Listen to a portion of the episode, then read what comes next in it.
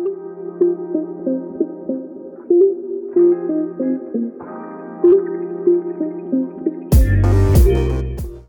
ഷോർട്സിന്റെ പുതിയൊരു എപ്പിസോഡിലേക്ക് ഏവർക്കും സ്വാഗതം. ഞാൻ നിങ്ങളുടെ സ്വന്തം ഹോസ്റ്റ് വിവേക്. ആദ്യമായിട്ട് നിങ്ങളോട് ഒരു വലിയ നന്ദിയാണ് പറയാനുള്ളത്. കാരണം നമ്മുടെ പോഡ്കാസ്റ്റ് ആരംഭിച്ചിട്ട് കേവലം ഒരു മാസമേ ആവുന്നുള്ളൂ. നമ്മുടെ ആദ്യത്തെ എപ്പിസോഡ് മാത്രമാണ് നമ്മുടെ പോഡ്കാസ്റ്റിലുള്ളത് ഇത് രണ്ടാമത്തെ എപ്പിസോഡാണ്. ഇതിനോടകം തന്നെ നമ്മുടെ പോഡ്കാസ്റ്റ് അഞ്ച് കെ കടന്നിരിക്കുന്നു. അയ്യായിരം പ്ലേ ടൈം. ഇതൊരു ചെറിയ സംഖ്യയല്ല.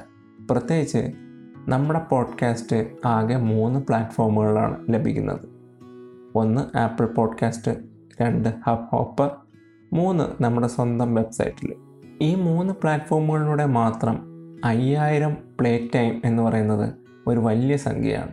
എല്ലാവരോടും നന്ദി പറയുന്നു. നിങ്ങളുടെ സപ്പോർട്ടിനും സ്നേഹത്തിനും തുടർന്നും നിങ്ങളുടെ സപ്പോർട്ടും സ്നേഹവും ഉണ്ടാവുമെന്ന് പ്രതീക്ഷിക്കുന്നു. രണ്ടായിരത്തി ഇരുപത്തി ഒന്നെന്ന ഈ വർഷം ഈ മാസം അവസാനിക്കുകയാണ്. ഈ വർഷം എന്നെ സ്വാധീനിച്ച എനിക്കിഷ്ടപ്പെട്ട കുറേയധികം സിനിമകളുണ്ടെങ്കിലും അതിലേറ്റവും എനിക്കിഷ്ടപ്പെട്ട സിനിമ ഹോമാണ്. ഇന്ദ്രൻ സേട്ടൻ നായകനെ വന്ന ഹോം. ഒരു ചെറിയ സിനിമയായിരുന്നു ഹോം. ഈ ഒരു സിനിമയുടെ പ്രഖ്യാപനം മുതൽ ഇറങ്ങുന്നവരെ എനിക്ക് യാതൊരു പ്രതീക്ഷയും ഈ സിനിമയിൽ ഉണ്ടായിരുന്നില്ല. അതുപോലെ ഒരു പ്രതീക്ഷയും ഇല്ലാതെയാണ് ഈ സിനിമ ഞാൻ കണ്ടത്.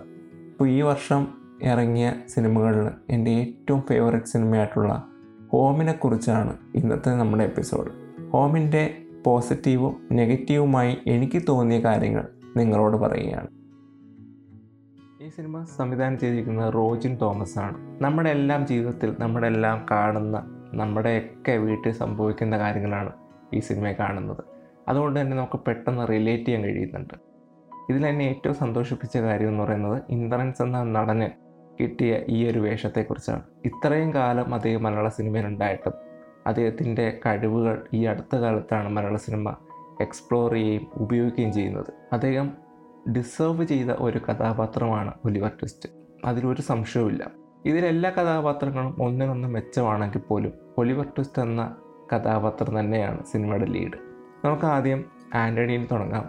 ശ്രീനാഥ് ബാസിയാണ് ആന്റണി എന്ന ഒലിവർ ട്വിസ്റ്റിന്റെ മൂത്ത മകനെ അവതരിപ്പിച്ചിരിക്കുന്നത്. ആന്റണി എന്ന കഥാപാത്രം എനിക്ക് ഒരു ഐ ഓപ്പണറായിരുന്നു കാരണം ആ കഥാപാത്രത്തിന്റെ കുറേ പ്രശ്നങ്ങൾ എനിക്കുമുണ്ട് ഞാനും ഏകദേശം അതുപോലെയാണ് വീട്ടിൽ എന്റെയും കരിയറിലെ പ്രശ്നങ്ങളോ കരിയറിലെ അപ്പ് ആൻഡ് ഡൗൺസോ ഒന്നും ഞാൻ വീട്ടിൽ പറയാറില്ല. പക്ഷേ ആന്റണിക്കില്ലാത്ത ഒരു കാര്യം എനിക്കുണ്ട്. എനിക്ക് നല്ല സുഹൃത്തുക്കളുണ്ട്. ഞാൻ അവരുമായിട്ടാണ് ഷെയർ ചെയ്യുന്നത്. പക്ഷേ ഇവിടെ ആന്റണിക്ക് അങ്ങനെ സുഹൃത്തുക്കളില്ല. ശ്രീനാഥ് ബാസിയുടെ കഥാപാത്രം അജു വർഗീസുമായിട്ട് സംസാരിക്കുന്ന ആ സീൻ തന്നെയാണ് ഏറ്റവും നല്ല എക്സാമ്പിൾ അജു വർഗീസിനോട് പ്രശ്നങ്ങൾ പറയാൻ ശ്രമിക്കുമ്പോൾ അജു വർഗീസ് ഒഴിഞ്ഞു മാറുകയാണ്. അയാളുടെ പ്രശ്നങ്ങൾ കേൾക്കാൻ ആരുമില്ല. നേരത്തെ തന്നെ സക്സസ്ഫുൾ ആയിട്ട് ഒരു കരിയർ സ്റ്റാർട്ട് ചെയ്ത ആന്റണിക്ക് ആ സക്സസ് മുന്നോട്ട് കൊണ്ടുപോകാൻ കഴിയുമോ ഇല്ലയോ എന്ന് അറിയില്ല. രണ്ടാമത്തെ പ്രശ്നം അയാൾക്ക് ജോലിയിൽ ഇപ്പോൾ ശ്രദ്ധ ഇല്ല എന്നുള്ളതാണ്. അവിടെയാണ് കാമുകിയായിട്ടുള്ള കഥാപാത്രം വരുന്നത്. കാമുകിയോടും സംസാരിക്കാൻ ശ്രമിക്കുന്ന ആന്റണി പരാജയപ്പെടുകയാണ്.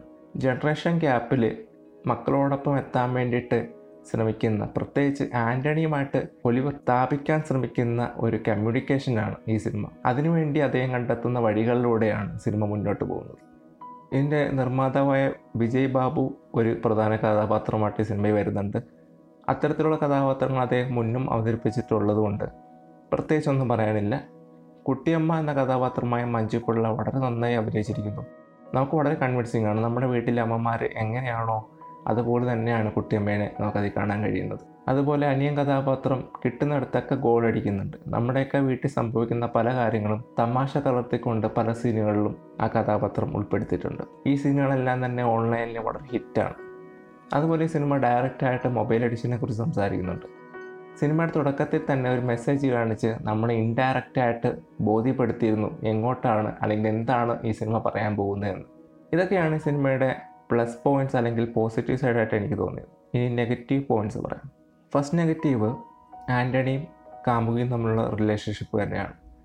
കാമുകിയെ സുഹൃത്തുക്കളുടെ മുമ്പിൽ വെച്ച് അപമാനിച്ചാലും ചീത്ത വിളിച്ചാലും പിന്നെയും കാമുകം വിളിച്ചാൽ എല്ലാം മറന്നുകൊണ്ട് ഓടി ചെല്ലുന്ന ഒരു ടിപ്പിക്കൽ കാമുകിയായിട്ടാണ് ഈ കഥാപാത്രത്തെ അവതരിപ്പിച്ചിരിക്കുന്നത്. കാമുകയ്ക്ക് ഒരു വ്യക്തിത്വമില്ല എന്ന് വളരെ വ്യക്തമാണ്. ഫെമിനിസത്തെക്കുറിച്ച് ഇത്രയധികം ചർച്ചകളും സിനിമകളും ഒക്കെ ഉണ്ടാകുന്ന ഈ കാലഘട്ടത്തിലും ഈ ഒരു കാലഘട്ടത്തിലും ഇത്തരം കഥാപാത്രങ്ങൾ സിനിമകളിൽ വരുന്നു എന്നുള്ളത് വളരെ അതിശയം തന്നെയാണ്. ആന്റണി പലപ്പോഴും ആന്റണിയുടെ പ്രശ്നങ്ങൾ പറയാൻ ശ്രമിക്കുമ്പോൾ എന്നെ പഴയ പോലെ സ്നേഹിക്കുന്നില്ല എന്നോട് പഴയ പോലെ മിണ്ടുന്നില്ല എന്ന പരാതിയാണ് കാമുകി പറയുന്നത്. രണ്ടാമത്തെ പ്രശ്നം ഒലിവർ ട്വിസ്റ്റിന്റെ ഒരു ഡയലോഗാണ്. ഭാര്യ നേഴ്സായിരുന്നുകൊണ്ട് അപ്പനെ നോക്കാൻ ഹോം നേഴ്സിനെ വെക്കേണ്ടി വന്നില്ല എന്ന് പറയുന്ന ഡയലോഗ്. വളരെ ടിപ്പിക്കലായിട്ടുള്ള ഒരു മലയാളി ഡയലോഗാണ്. കുട്ടിയമ്മയുടെ കാലിന് വയ്യ കുട്ടിയമ്മയ്ക്ക് സ്റ്റെപ്പ് കയറാൻ പറ്റത്തില്ല നടക്കുന്നതിനും ഒക്കെ ബുദ്ധിമുട്ടുണ്ട്.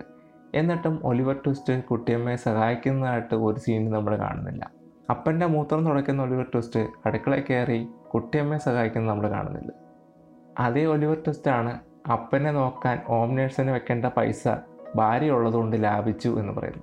മൂന്നാമത് എനിക്ക് തോന്നിയൊരു നെഗറ്റീവ് പോയിന്റ് എന്ന് പറയുന്നത് സിനിമയുടെ ഡ്യൂറേഷനാണ് രണ്ട് മണിക്കൂർ നാൽപ്പത്തൊന്ന് മിനിറ്റാണ് എന്റെ ഡ്യൂറേഷൻ ഈ സിനിമയിൽ ലാഗില്ല പക്ഷേ പലർക്കും റെക്കമെൻഡ് ചെയ്തപ്പോൾ പലരും പറഞ്ഞത് രണ്ട് മണിക്കൂർ നാൽപ്പത്തൊന്ന് മിനിറ്റ് ഉണ്ടല്ലോ എന്നാണ്. കാരണം അവർക്ക് സിനിമ കാണാത്തതുകൊണ്ട് ഇത് ലാഗില്ല എന്ന് അവർക്കറിയില്ല. കാരണം മലയാളി പ്രേക്ഷകർ മാറിയിട്ടുണ്ട്. ഒ ടി ടി റിലീസുകളൊക്കെ ആയിട്ട്. കഴിഞ്ഞ ഒരു വർഷമായി നമ്മുടെ വീട്ടിലിരുന്ന് ഒ ടി ടി റിലീസുകളാണ് കാണുന്നത്. ഒന്നര മണിക്കൂർ മുതൽ രണ്ട് മണിക്കൂർ വരെയാണ് ഇപ്പോഴത്തെ ഒരു കംഫർട്ടബിൾ ടൈം ഇതൊക്കെയാണ് എനിക്ക് തോന്നിയ പോസിറ്റീവ് നെഗറ്റീവായിട്ടുള്ള സൈഡുകൾ പോസിറ്റീവിലും നെഗറ്റീവിലും നിങ്ങൾ യോജിക്കുന്നുണ്ടോ? വിയോജിക്കുന്നുണ്ടോ? എന്നെ അറിയിക്കുക ഡി എം ചെയ്യുക. ഹോം ഇതുവരെ കണ്ടിട്ടില്ലെങ്കിൽ തീർച്ചയായും കാണുക. ആമസോൺ പ്രൈമിൽ ലഭ്യമാണ്.